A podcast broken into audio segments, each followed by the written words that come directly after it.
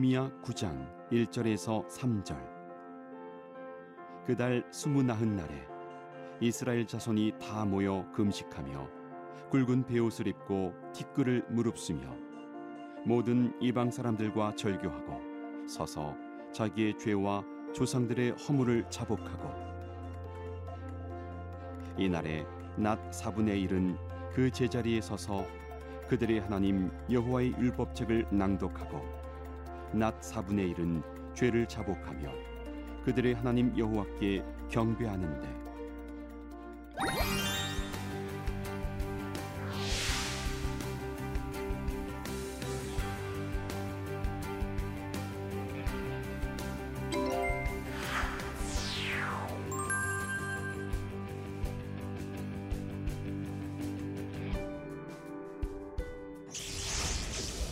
안녕하십니까. 나침반 바이블을 사랑하시는 시청, 시청 자 여러분. 오늘 하나님의 도시, 무너진 도시를 재건하자는 아, 타이틀로 느헤미야서 강의를 맡게 된 김은호 교수입니다. 아, 오늘은 이제 9장, 느헤미야서 9장을 통해서 이스라엘의 회개 운동과 그 회개 운동을 일으키는 그 어떤 역사 회고의 기도가 있습니다. 그것을 오늘 중심으로 하나님의 말씀을 함께 생각해 보고자 합니다. 어, 8장에서부터 10장이 율법 낭독을 통하여 일어났던 사건 보도와 그 결과로 세 가지 사건 보도가 이루어지는데 그 첫째가 초막절이라고 하는 지난주 강의였습니다. 그리고 오늘은 그 율법 낭독을 통해 가지고 백성들의 참회 기도가 나타나는데 이 참회 기도 속에서 역사를 회고하는 그 기도의 내용이 담겨져 있는 신앙의 위대한 신학을 우리가 한번 아, 찾아보고자 합니다. 세 번째는 10장 다음 주에 우리가 아, 갖게 되는 것인데 그 결과로 율법에 따른 언약 갱신입니다. 그리고 그 갱신에 대한 그들의 맹세를 보게 됩니다. 그래서 이 8장, 9장, 10장은 느헤미야서 속에서 어떻게 보면 그들의 회개 운동과 하나님의 말씀을 들음으로 말미암아 일어나게 된 회개 운동과 그 개혁의 중심에 서 있는 장이라고 말할 수가 있겠습니다. 따라서 이 구장의 그 내용을 좀 더 살펴본다면 율법 낭독의 둘째 결과로 백성들의 참회 그리고 스스로 그날 24일에 모여서 금식을 하게 되어지고 이때 그들은 그 금식하는 가운데 외국인들로부터 스스로를 분리합니다. 그리고 그것은 그들의 성별 의식들이었겠죠. 그리고 그것은 곧 그들의 잘못을 어, 고백하며 심각한 그들의 과거에 외국인들과의 혼합된 어떤 결혼 생활들을 통하여 가졌던 죄악들을 그들이 통회하면서 금식하며 철저한 어, 죄를 청산하는 그런 내용들입니다. 그래서 이런 내용을 통하여 우리는 한 두 가지 그 포커스를 어, 두려고 합니다. 첫째는 말씀 앞에 뉘우치고 회개하는 결단이 당신에게는 있었는가라고 하는 것입니다. 둘째, 당신은 하나님 앞에 그런 그 회심의 기도들을 드리고 혹은 고백을 드릴 때 어떤 언어와 어떤 그 고백의 표현들을 하나님을 향하여 어떻게 부르고 있는가라고 하는 데에서 결국 우리는 그들의 신앙의 어떤 어떤 그런 그 무게감들을 우리가 한번 어, 비교해 볼 수가 있습니다. 어, 이 말은 나의 일상 속에 속에 나의 언어가 어떤 표현들을 담고 있는가라고 하는 것을 통해서 결국 하나님에 대한 나의 신앙의 무게감들을 우리가 한번 생각해 볼 수 있다는 것입니다. 자, 오늘 1절서부터 3절은 백성들의 참회입니다. 아, 그들의 아, 참회는 둘로 우리가 나눴는데 그것은 금식, 다시 말하면 모든 것들의 행동을 절제하는 거예요. 여러분, 우리와 다른 종, 어, 타 종교에서는 어, 중동에 있는 어, 그들은 아침서부터 저녁이 되기 전까지만 금식을 한다 그래요. 아마 그런 금식이라기보다는 그들이 정말 모든 것을 단절해 버리는 그런 회심의 어떤 행동들을 취하면서 그들은 모든 것을 단절했기 때문에 그것으로서의 참여가 아니라 그들의 행동에 또 한 가지의 아, 참여하는 것들이 있었습니다. 그것은 그들과 함께 살았던 외국인들로부터의 자신을 분리시키는 것이었습니다. 그리고 그들은 두 번째 아, 연이었던 9장 3절에서 하나님의 말씀 앞에 참회의 모습들을 우리에게 보여주고 있습니다. 자, 1, 2절에 나타났던 금식과 외국인들로부터 자신을 분리했다는 것이 뭔가라고 하면 어, 초막절이 끝난 후에 그들은 대대적으로 그들이 여기서도 보니까 자발적으로 모여듭니다. 근데 아까는 하나님의 말씀을 들으려고 그들이 간청을 했었다면 이번에는 회심하는 운동들입니다. 그래서 본문에는 보니까 24일에 다시 모여서 그 7월 24일 즉 정월 24일에 모여서 굵은 베옷을 입었습니다. 8장과는 달리 9장에서는 백성이 주도적으로 모였다는 것을 보여주고 있는데 여기에 재밌는 것은 에즈라, 레위인 이 사람들은 보이지 않아요. 오히려 백성들이 여기에 이 이야기의 주인공으로 등장하고 있는 것을 볼 수 있습니다. 그리고 그것은 죄악을 청산하고 거룩함으로 회복하기 위한 그들의 금식이었습니다. 그리고 2절에 가서는 그들의 그, 그런 그 금식 행동들이 이방인의 아들들과 끊었다라고 하는 것들이 등장하는데 이것이 다시 10장에서도 보면 우리의 딸들을 이 땅 백성들에게 주지 아니하고라고 하는 이런 말들을 우리가 중복적으로 볼 때 결국 어떤 합의 사항과 연결되어 있는 그들의 행동들은 다른 것이 아니라 그들의 민족의 순수성들을 지켜 하나님의 백성으로서의 그 거룩성들을 그들이 보존하고자 하는 그런 행동들이 일어나게 된다는 것입니다. 결국 여러분 우리가 하나님의 말씀을 들을 때 일어나는 우리의 어, 어떤 삶의 태도가 이런 행동들을 낳게 되어 있습니다. 왜 우리의 의식이 우리의 행동을 낳게 하는 것처럼 하나님의 말씀을 들었던 우리의 인지의 능력, 인지의 어떤 그런 새로운 삶의 변화가 우리의 이런 행동들을 낳게 되어지는데 그 행동 안에는 이런 깊은 말씀과 부닥치는 참회가 일어나게 되는 것이죠. 아까 얘기했던 것처럼 그 초막절 절기에 지켰던 팔장의 분위기였던 굉장히 그 액티브했던 즐거움과 그러면 잔치였습니다. 반면에 이 잔치가 끝나자 그들은 이제 다시 한번 자기의 삶의 자리로 돌아와서 이방인들과의 어떤 통혼을 끊고 여기서 구체적으로 잘못됐다는 것을 어, 무엇이라고 얘기하고 있지는 않습니다. 그러나 그들의 지금 삶에 자기 아들들이 딸들이 이방인들과 더불어 살고 있었던 이 일들에 대하여 단절과 그리고 그 단절로 말미암아 일어나고 있는 어떤 애통의 분위기가 아, 전환되는 것을 볼 수 있습니다. 여기서 끝나는 것이 아니라 이제 이 행동 속에 과거로부터 자기 이야기들을 끌고 들어오는데 이것은 조상들의 죄를 계속해서 고백합니다. 그러면서 여기에 이 고백 속에 하나님을 향한 그들의 또한 하나님의 하나님을 부르는 어떤 신앙적 고백들이 담겨져 있습니다. 얼마나 많이 했냐면 낮에 4분의 1을 율법이 낭독되어지고 또 낮에 4분의 1은 죄를 고백했다 그래요. 대개 이제 뭐 이게 서너 시간 이상 되어지는 그런 시간들이라고들 얘기하는데 에즈라의 1차 개혁으로 이방 여인들을 바벨론 포로 귀환 공동체에서 끊어버리는 것을 넘어서서 이제 느헤미야서 9장 2절에서는 10장에서도 다시 등장하지만 이방 남자들을 포로 귀한 공동체에서 단절시킴으로 그들의 순수한 혈통으로 구성된 귀한 공동체 그의 그 순수성들을 그들이 지키려고 하는 이런 노력이었다라고 말할 수가 있습니다.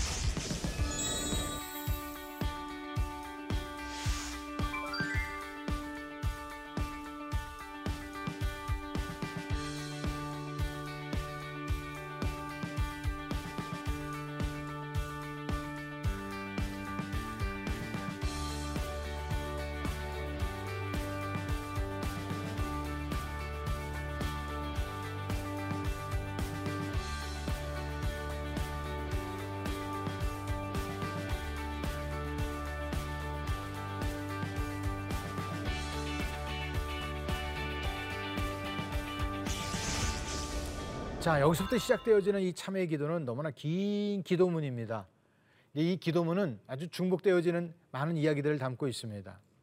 첫째는 레위인들의 참회 기도로 이제 이 기도가 시작되어지고 그리고 5절서부터는 5절 하반절서부터는 참회의 기도가 등장하게 되어집니다. 여기 레위인들의 그 참회 기도의 인도는 무엇으로 등장하느냐면 레위인들이 늘 보면 어, 에스라의 전문 그 신화- 어, 성경 낭독에서부터 함께했던 것처럼 여기서도 그들의 역할이 또 강조되어지는데 여기에는 이제 여덟 명의 이름들이 등장하고요. 또 그들이 이 제2에서 참회 기도의 인도자로 등장한다는 것입니다. 그리고 그들이 주도적으로 모든 백성들의 참여를 이끌어갑니다. 특별히 5절 같은데 그 본문을 읽어보면 뭐라고 얘기하느냐면 여기 앞에는 이제 사람들의 이름들이 등장하고요. 여기 같이 동참했었던 레위 사람들이 그러면서 너희 무리는 마땅히 일어나 영원부터 영원까지 계신 너희 하나님 여호와를 송축할지어다. 주여 주의 영원하온 이름을 송축하올 것은 주의 이름이 존귀하여니 모든 송축이나 찬양에서 뛰어남입니다. 다시 말하면 그는 자기의 이 기도의 대상자에 대한 어떤 그 신앙 고백을 담고 있어요. 그는 마땅히 찬양을 받으실 하나님이라는 거예요. 그래서 야외 하나님, 여호와의 하나님을 찬양하라고 지금 외치고 있습니다. 그리고 그것은 한 개별적인 것이 아니라 집단적으로 이 제의를 끌고 가고 있습니다. 개인이 아닌 이런 집단적인 인도를 통하여 그들이 하나 되게 하여지는 회심 운동들입니다. 뭐 개별적으로도 충분히 그 회심이 일어날 수 있겠지만 여기에서는 전체가 하나가 되어지는 그 하나님의 어떤 그런 백성들의 무브먼트들을 우리가 볼 수가 있습니다. 그 참회 기도의 내용들은 아, 성전 광장에서, 광장에서 율법 낭독한 이후에 이어지게 되어지는데 이 대중 집회에서 레위 사람들에 대한 선포의 기도의 내용들이 아까 5절에 있었다면 이제 그들의 5절 하반절서부터는 대중 집회 사이에 놓여지는 이야기들을 우리가 보게 됩니다. 이 단락은 이스라엘 역사를 회상하는 데서부터 와요.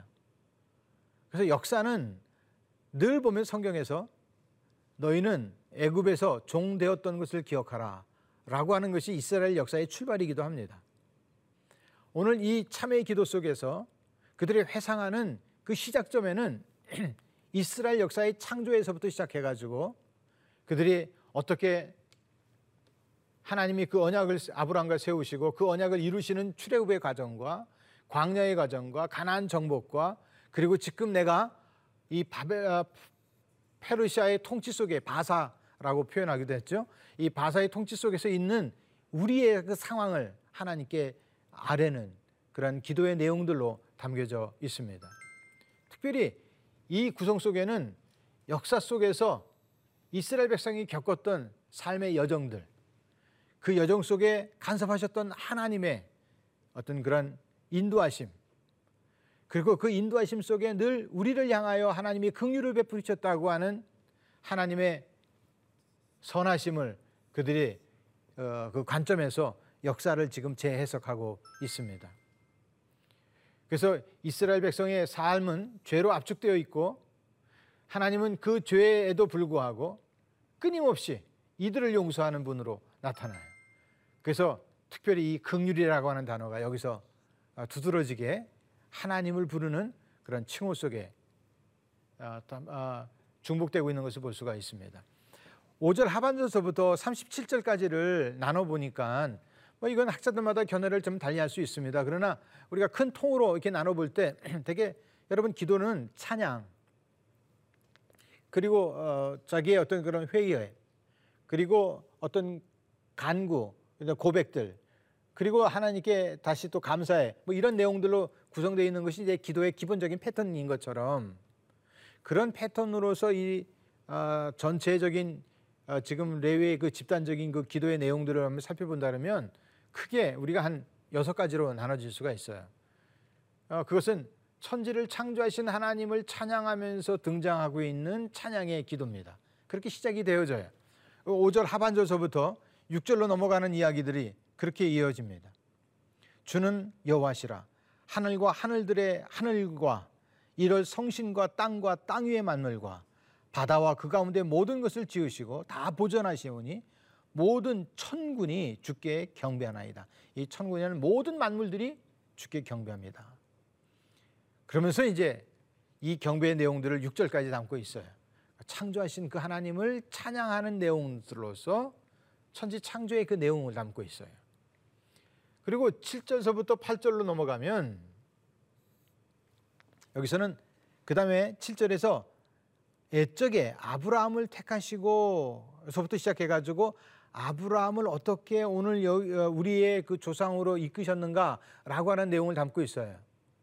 그러면서 그와 세웠던 언약, 아, 옛날 갈대 우르에서 그를 인도해 내시고 주께서 충성됨을 보시고 그애와 더불어 언약을 세웠다는 것. 바로 그 언약에 대한 내용들이 바로 이 아브라함과 세웠던 과거 역사 속에서의 주제인 것을 그 내용에 담고 있다는 거예요. 이 역사의 회상 속에 그들이 지금 등장하고 있는 것은 하나님은 어떠하신 하나님이신가? 창조주 하나님. 그래서 마땅히 찬양을 받으실 만한 합당하신 분이라는 거예요.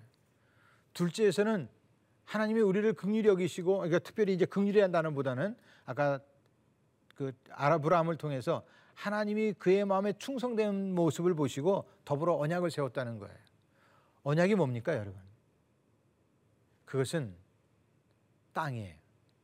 그래서 땅에 대한 이야기가 그런 창세기 1장서부터 11장에 하나의 패러다임처럼 어떤 규칙적인 사건의 어떤 그런 규범처럼 등장하는 네 가지의 사건이 있잖아요. 그 네 가지 사건 속에서 늘 보면 에덴성에서 쫓겨나죠. 카인도 자기의 근거지에서 쫓겨나죠. 또 노아 때도 쫓겨나죠. 그래서 이 땅이라고 하는 것이 늘 보면 하나님의 그 언약의 중요한 하나의 심볼로 등장하고 있어요.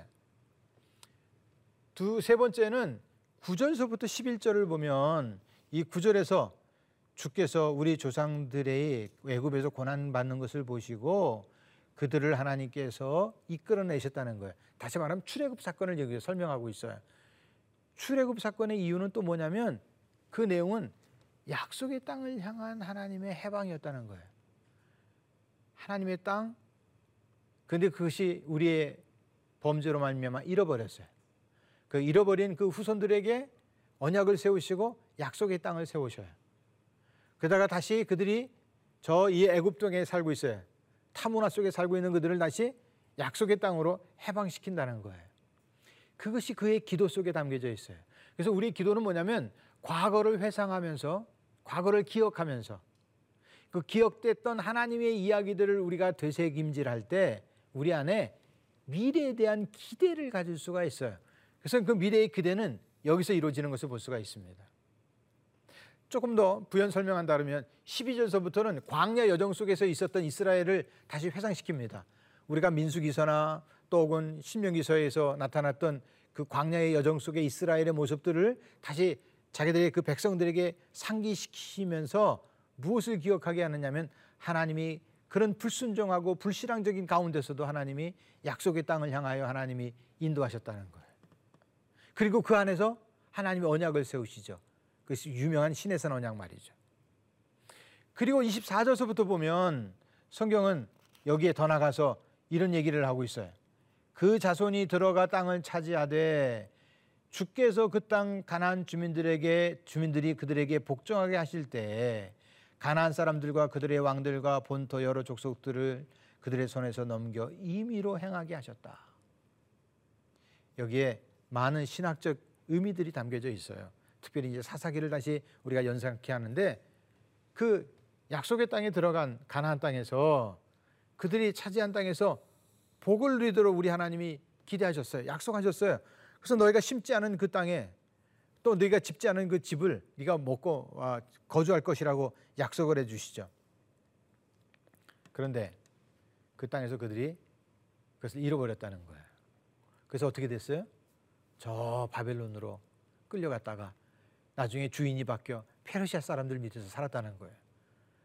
그래서 그들이 다시 고레스가 다시 돌아가서 성전을 짓고 또 성벽을 지을 수 있도록 허락해서 돌아와서 약속의 땅에서 하나님의 집을 짓고 하나님의 도시를 다시 재건했지만 자기는 여기에서 이방인이라는 거예요. 약속의 땅에서 자기는 지금 하나님의 통치가 아니라 이방인의 통치를 받고 살고 있다는 거예요.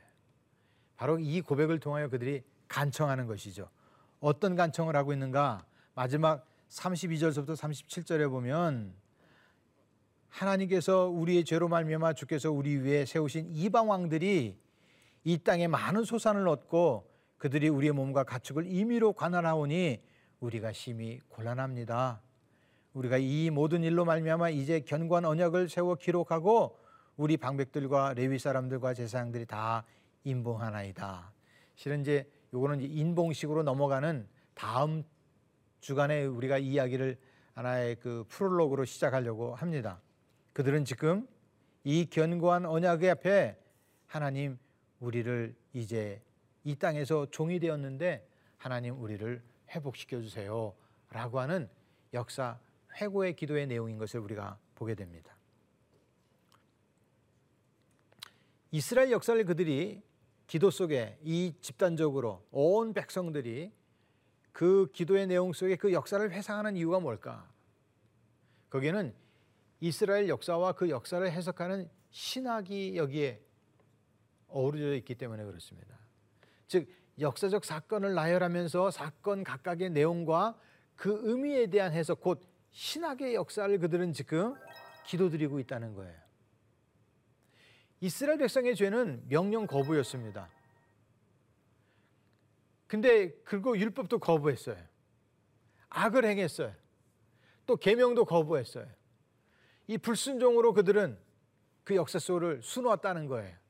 그런데 하나님은 이렇게 죄를 짓고 있는 그들에게 하나님은 그 언약에 근거하여 긍휼을 베푸신다는 거예요. 여러분, 우리의 행위 때문에 우리를 하나님이 건지시는 것이 아니라 하나님이 그가 우리를 긍휼히 여기시고 우리에게 세웠던 그 언약에 근거하여 오늘 우리를 늘 수렁에서 건져 주신다는 것입니다. 그런데 오늘 지금 우리는 어떻게 되어 있느냐면 약속의 땅에 들어왔지만 이방인의 통치를 받고 있습니다. 라고 하는 내용으로 끝나요. 근데 이 내용에 축적되어 있는 의미는 뭘까라고 하는 것입니다. 그 얘기는 무엇보다도 이 기도 속에 그들이 집단적으로 간구하는 기도의 깊은 의미들이 하나 아, 새겨져 있다는 것입니다. 그것은 뭐냐면 여러분 되게 이제 기도라고 할 때 참회 기도는 개인이나 혹은 집단이 죄를 고백하고 용서를 구하고 하나님께 아뢰는 것이에요. 되게 이제 이것을 우리의 기도의 참회 기도의 내용이라고 보고 있어요. 근데 특별히 오늘 우리의 본문 9장 하반절서부터 등장하는 37까지 37절까지의 그 중심에는 죄의 고백이 아닙니다. 과거의 고통 가운데 있었던 이스라엘 백성에게 긍휼을 베풀었던 것처럼 내가 지금 이 땅에 약속의 땅에 돌아왔지만 이 땅의 통치자는 하나님이 아니시고 지금 이 페르시아의 통치가 있니까 하나님 그 고통에서 벗어나게 해주십시오라고 하는 거예요. 이것이 그 다시 말하면 그 어, 은유적으로 지금 여기에 담겨져 있어요. 아마 이것을 통치하는 페르시아의 지금 거대한 제국 앞에 이것을 대놓고 민족적인 어떤 그러한 부흥성의 어, 표지판으로 이걸 광고했다가는 어, 그 이, 이 그들의 어떤 그런 재건이 계속 진행될 수 없을 수밖에 없지 않겠습니까? 그러기에 그 기도 안에는 이런 은유적인 메타포를 담고 과거의 역사 그를 회상하면서 하나님이 애굽 속에서도 우리를 건지셨고 우리가 불순종하는 데서도 건지셨고 가나안 땅에서 우리가 하나님의 그런 기대를 어그러뜨렸지만 하나님이 우리를 건지셨고 우리가 외국 땅에 나그네가 되었었지만 하나님이 다시 건지셨던 것처럼 하나님 지금 우리의 파사의 즉 페르시아의 지배에서 벗어나게 해주십시오라고 하는 이러한 은유적인 표현들을 담으며 그들은 곧 정치적 독립을 꿈꾸고 있었다라고 말할 수 있다는 것입니다. 그러게 이 기도는 과거의 역사를 회상하여 미래의 그 하나님의 구원을 기대하는 신학적 해석이다. 라고 이렇게 말할 수 있습니다. 오늘 강의를 마무리하면서 오늘 우리의 삶의 적용점 한 몇 가지를 함께 나누고자 합니다. 여러분 오늘 이들, 이들의 이러한 귀한 어떤 역사적 어, 신학을 담는 역사 신학의 어떤 그런 그 어, 기도의 내용 속에는 그들이 하나님의 말씀을 깊이 듣는 데서부터 시작합니다. 여러분 기도도 여러분 생각해 보세요. 우리가 기도는 대화라고 하지만 기도도 하나님의 음성을 들어야 돼요. 근데 우리는 자기 얘기를 한없이 하나님 앞에 나열해 놓고 있어요. 기도는 나열이 아니라 하나님의 말씀을 묵상하며 그 말씀으로부터 나에게 오늘 적용시킬 하나님의 음성을 듣는 시간들이 돼야 돼요. 오늘 이스라엘의 포로로 끌려가 그들이 다시 돌아와 그들의 재건을 위하여 일어났던 이 개혁의 중심 안에는 하나님의 말씀 앞에 그들이 깊은 시간 경청했어요. 하나님의 말씀 앞에 깊이 그들은 순종했단 말이에요. 그리고 그 말씀에 비춰진 자기의 자상들을 봤어요. 민족의 자상들. 그 과거의 역사서부터 회상하면서 그 아름다운 창조의 하나님이 우리에게 모든 것을 넉넉히 줬음에도 불구하고 역사의 수레바퀴 속에서 늘 하나님을 거역했었던 자신들의 모습. 그럼에도 불구하고 하나님이 우리를 긍휼히 여기셔서 늘 우리를 구원하셨다는 거예요. 그 언약에 신실하신 하나님. 그 하나님을 그들은 회개하는 그 기간 속에 보게 됐던 거예요.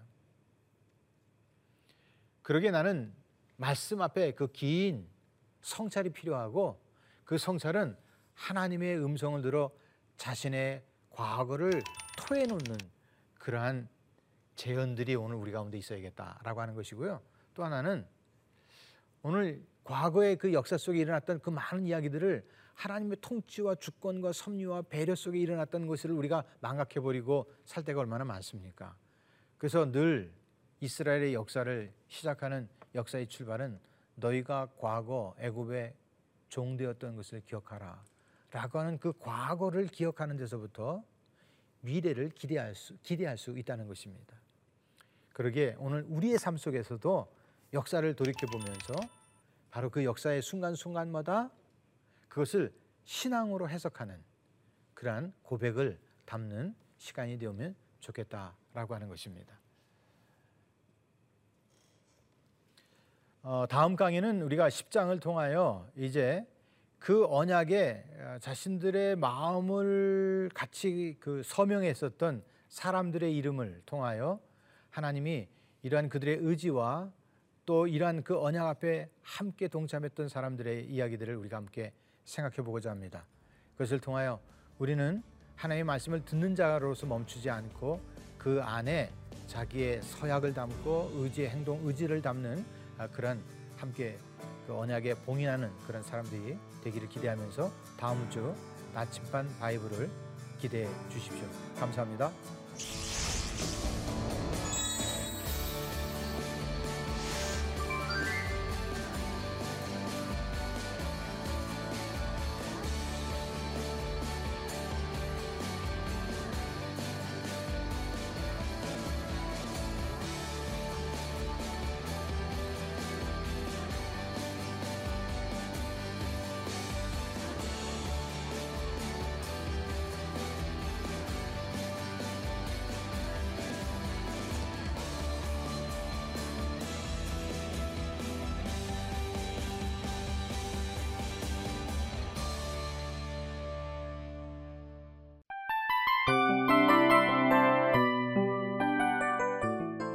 이 프로그램은 청취자 여러분의 소중한 후원으로 제작됩니다.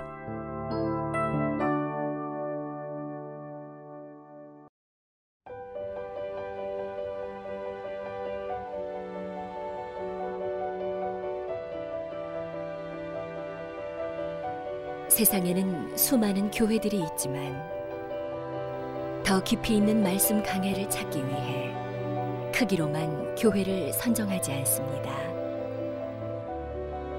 보다 좋은 영적 콘텐츠를 더 많이 나누기 위해 방송비를 받지 않습니다. 1년 365일 복음만 전하고 싶어서 우리는 광고를 하지 않습니다. 온누리의 복음을 땅 끝까지 CGN TV와 함께 땅끝 선교사가 되주세요